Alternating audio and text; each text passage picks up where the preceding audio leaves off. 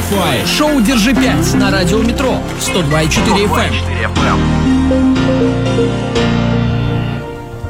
Ну что же, 102.4 FM, эм, радио Метро, прямой эфир а, на часах северной столицы 19.07. А что это значит?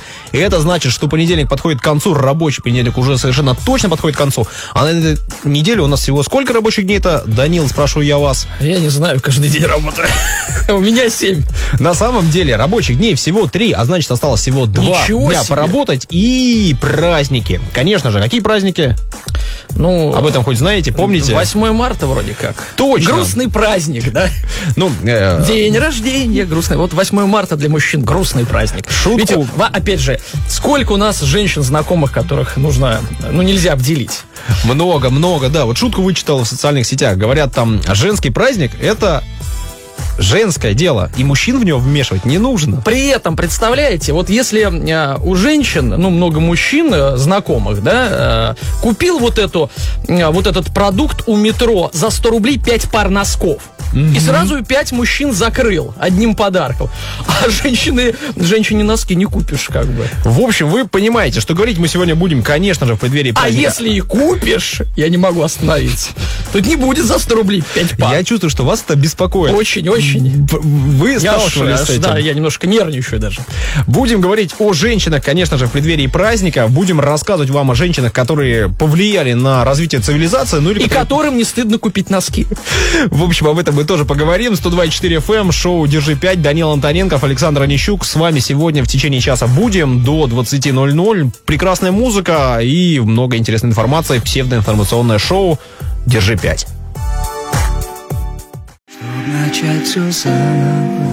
Ну вот уже какие-то туристические песни начались. Номер на двоих. Уже лето, понимаете, уже стандарт с видом на море, да? Или что там берут. В общем, шоу «Держи 5» на радио «Метро 102» и 4 FM.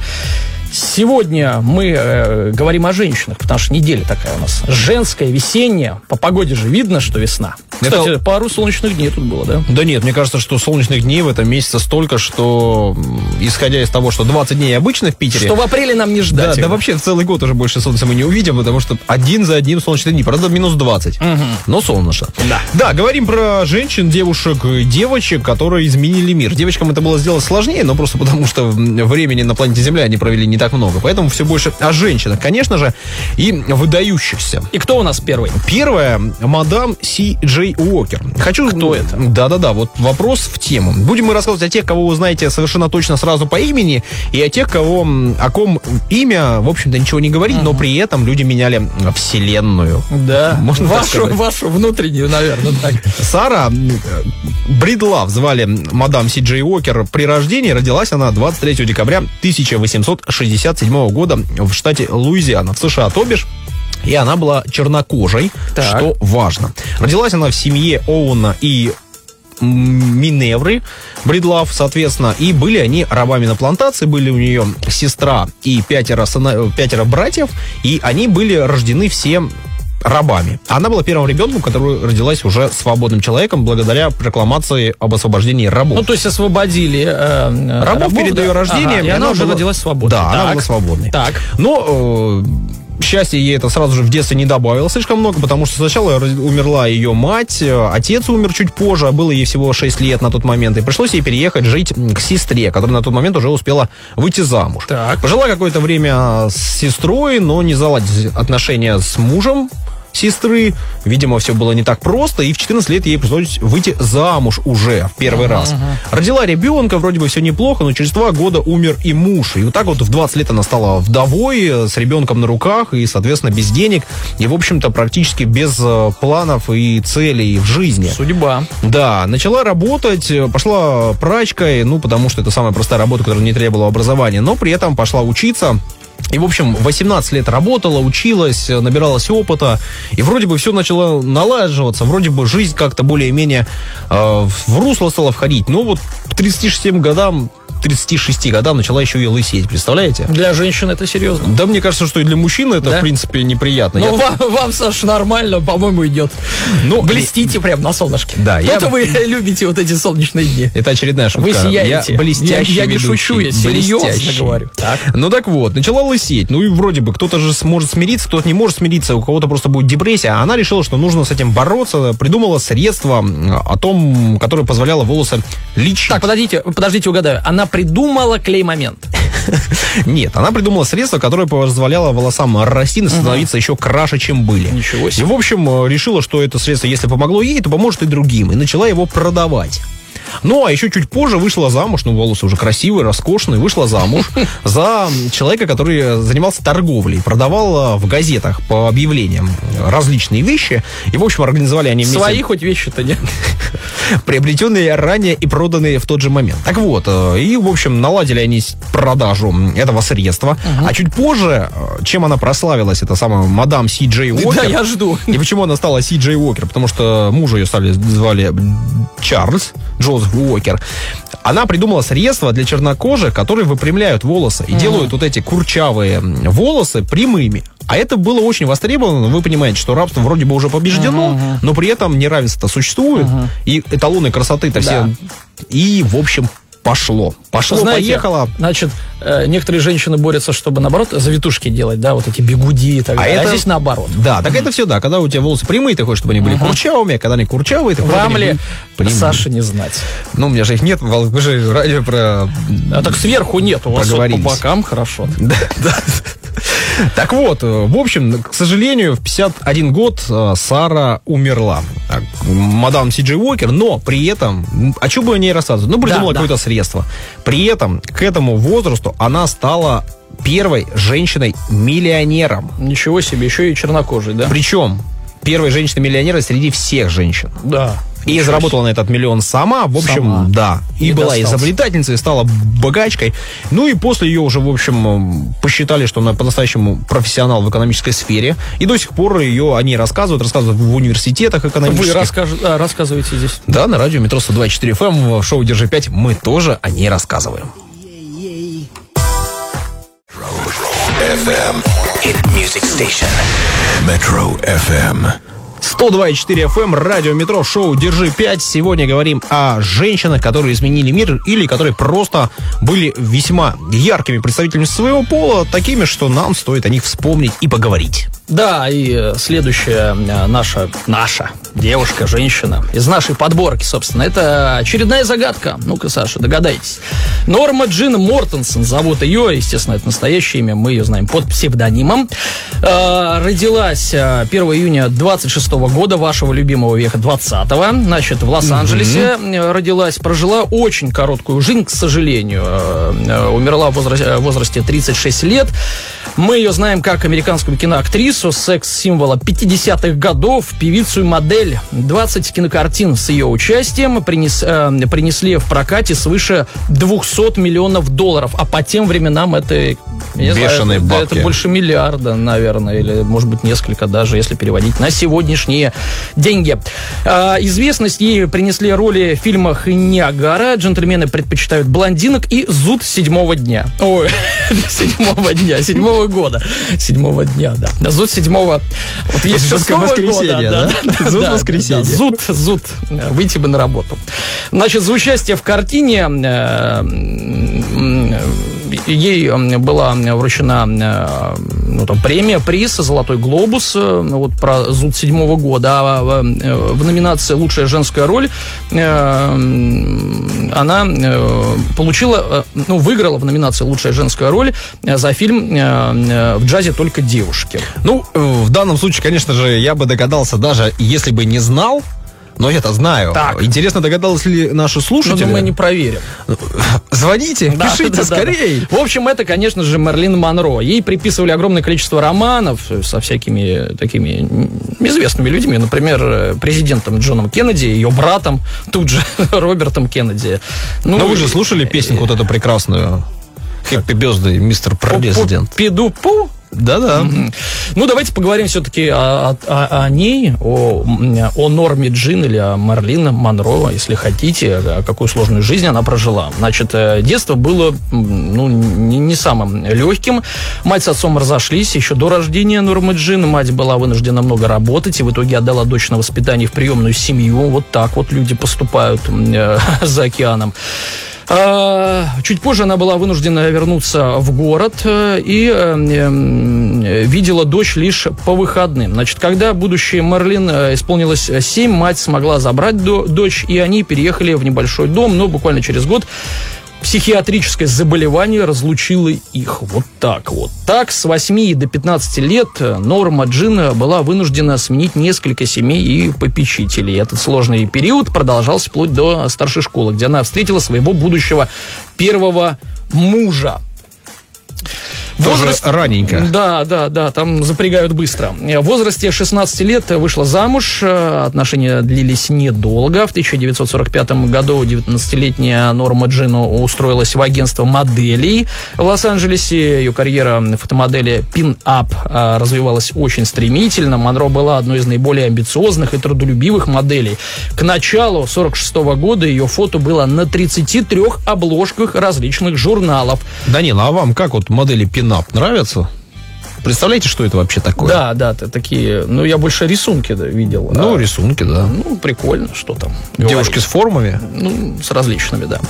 Значит, э, в общем и целом, э, ее мужу это не очень нравилось. Да, удивительно. Да, значит, и в том же 46-м году э, началась ее, кстати, актерская карьера, и, и, э, был выбран именно тогда, то есть, соответственно, там 19 да, лет или сколько, э, сценический псевдоним Мерлин Монро. Считается, что Монро, как икона американской поп-культуры, имеет э, мало конкурентов в популярности. Ну-ка, обходит кто, кто? и Элвиса Пресли, и Микки Мауса, то есть... э, ну, Узнаваемый бренд. да, очень. А все потому, что она считается самым фотографируемым человеком 20 века. За свои там 36 лет успел Да. на сниматься. Нащелкаться. И это, э, я замечу, не во времена смартфонов, да, когда можно каждую секунду делать фотографии. Да. Там пленочка стоила, будь здоров. Значит, э, Смитсоновский институт включил ее в список 100 наиболее значимых американцев всех времен. А фотография Мерлин Монро была на обложке первого номера э, журнала Playboy в 1953 году. И мы знаем, что Хью, Хью Хефнер э, завещал похоронить э, себя, и его похоронили. Возле э, Мерлин. вор- Возле Мерлин Монро. Вот такая вот э, женщина-чудо. Мы все ее помним по развивающемуся платью э, на ветру, да? Да, Там да. Ну, как раз тот по-моему, самый фильм, за который она и получила премию. В общем, действительно, образ, безусловно, яркий. Культовая фигура, культовая.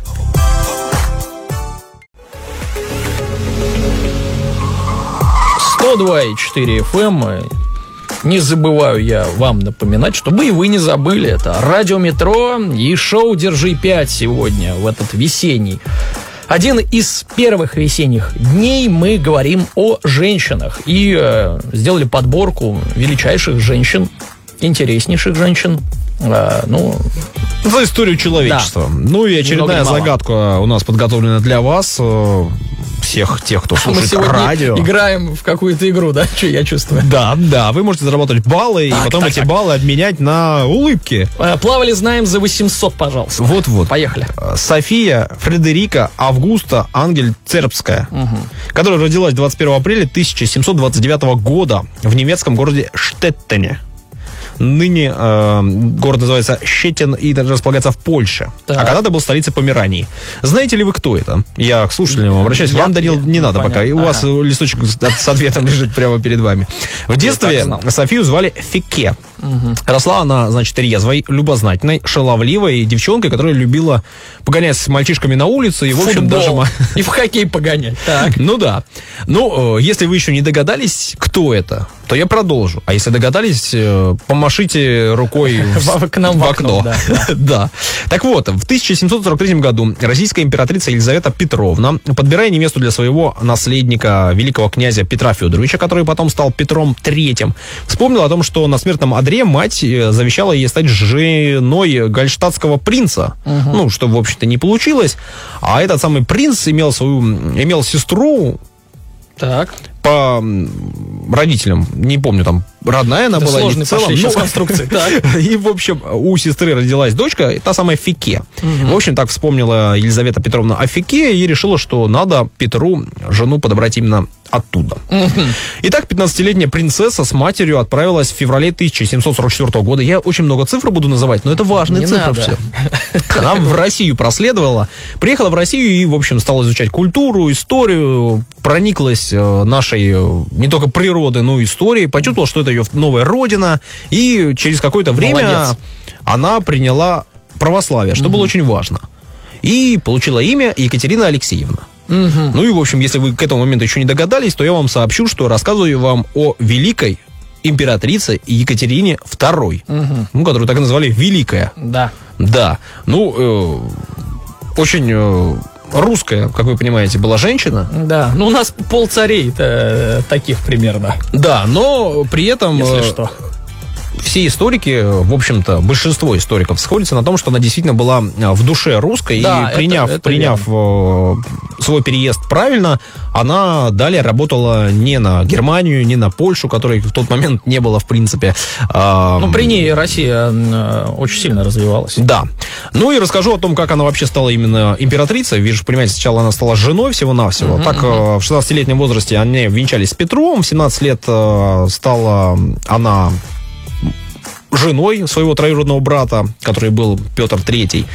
В общем, э, жили они э, недолго вместе, не заладились у них взаимоотношения. Петр III ее, в общем-то, не воспринимал ни как женщину, ни как жену, ни как э, партнера, с которым можно было бы пообщаться, поговорить, да и какие-то дела Какие делать. дела делать. Ну, Как и- как я- вы назвали. Ну, я имею в виду, в первую очередь, Вы так же, да? советницей, Дела, да, не понятно. чувствовал ее, да. Ну и вообще с ней практически не общался, а через какое-то время вообще стал открыто жить с другими женщинами, переселил ее на другие, в другие палаты, в комнаты Зимнего дворца подальше от себя.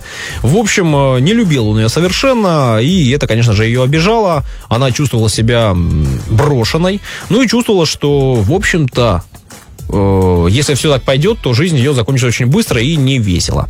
Ну, а Петр III вступил на престол и начал принимать решения, которые не были популярны.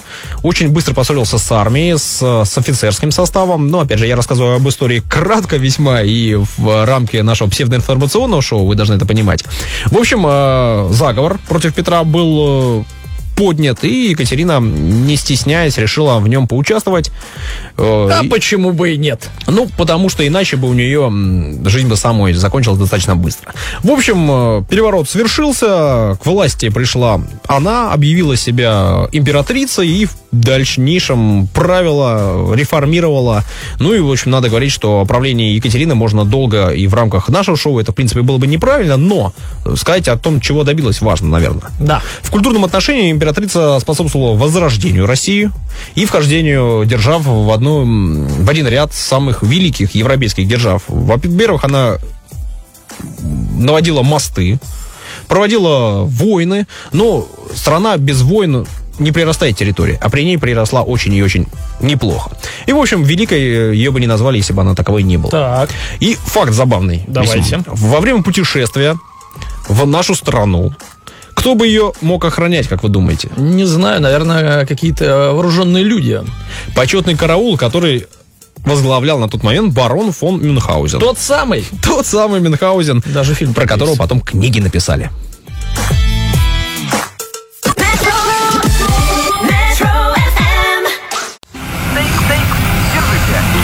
Five. Шоу «Держи пять» на радио Метро 102,4 FM. 19.45 уже практически. Шоу «Держи 5» на радио «Метро». И мы продолжаем загадывать загадки, продолжаем рассказывать о женщинах, девушках, э, которые изменили мир, которые были яркими, красивыми, наверное, и приятными в общении, полагаю. Ну, ведь у нас на этой неделе женский праздник, поэтому именно такая тема у нас сегодня. И э, сейчас обойдемся без загадок, Саша. Без? Без, без. Ну, а что вы тут эм, загадываете? Так все поймут сразу, поэтому я объявлю имя в начале. Валентина Владимировна Терешкова. Первая женщина-космонавт, а вообще десятый человек, отправившийся в космос с нашей планеты. Свой космический полет э, Валентина Ивановна совершила 16 июня 1963 года. Продолжалась экспедиция почти трое суток. За это время корабль э, успел совершить 48 оборотов вокруг Земли. И до сих пор Терешкова является единственной женщиной, совершившей одиночный космический полет. Сколько времени прошло, а вот такой вот достижение, рекорд, скажем так, удержив- удерживается.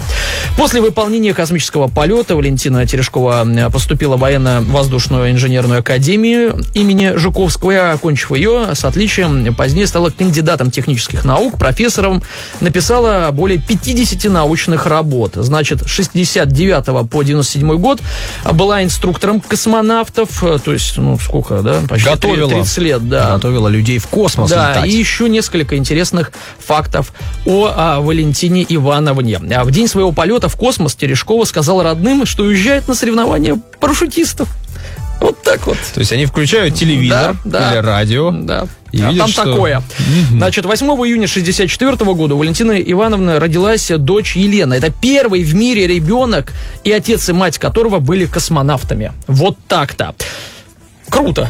Ну да. Осталось только еще самой полететь, но, видимо, уже нет, потому что возраст. Значит, Валентина э, Терешкова первая в истории российской армии женщины-генерала. Она в 97 э, году ушла в отставку в звании генерал-майор.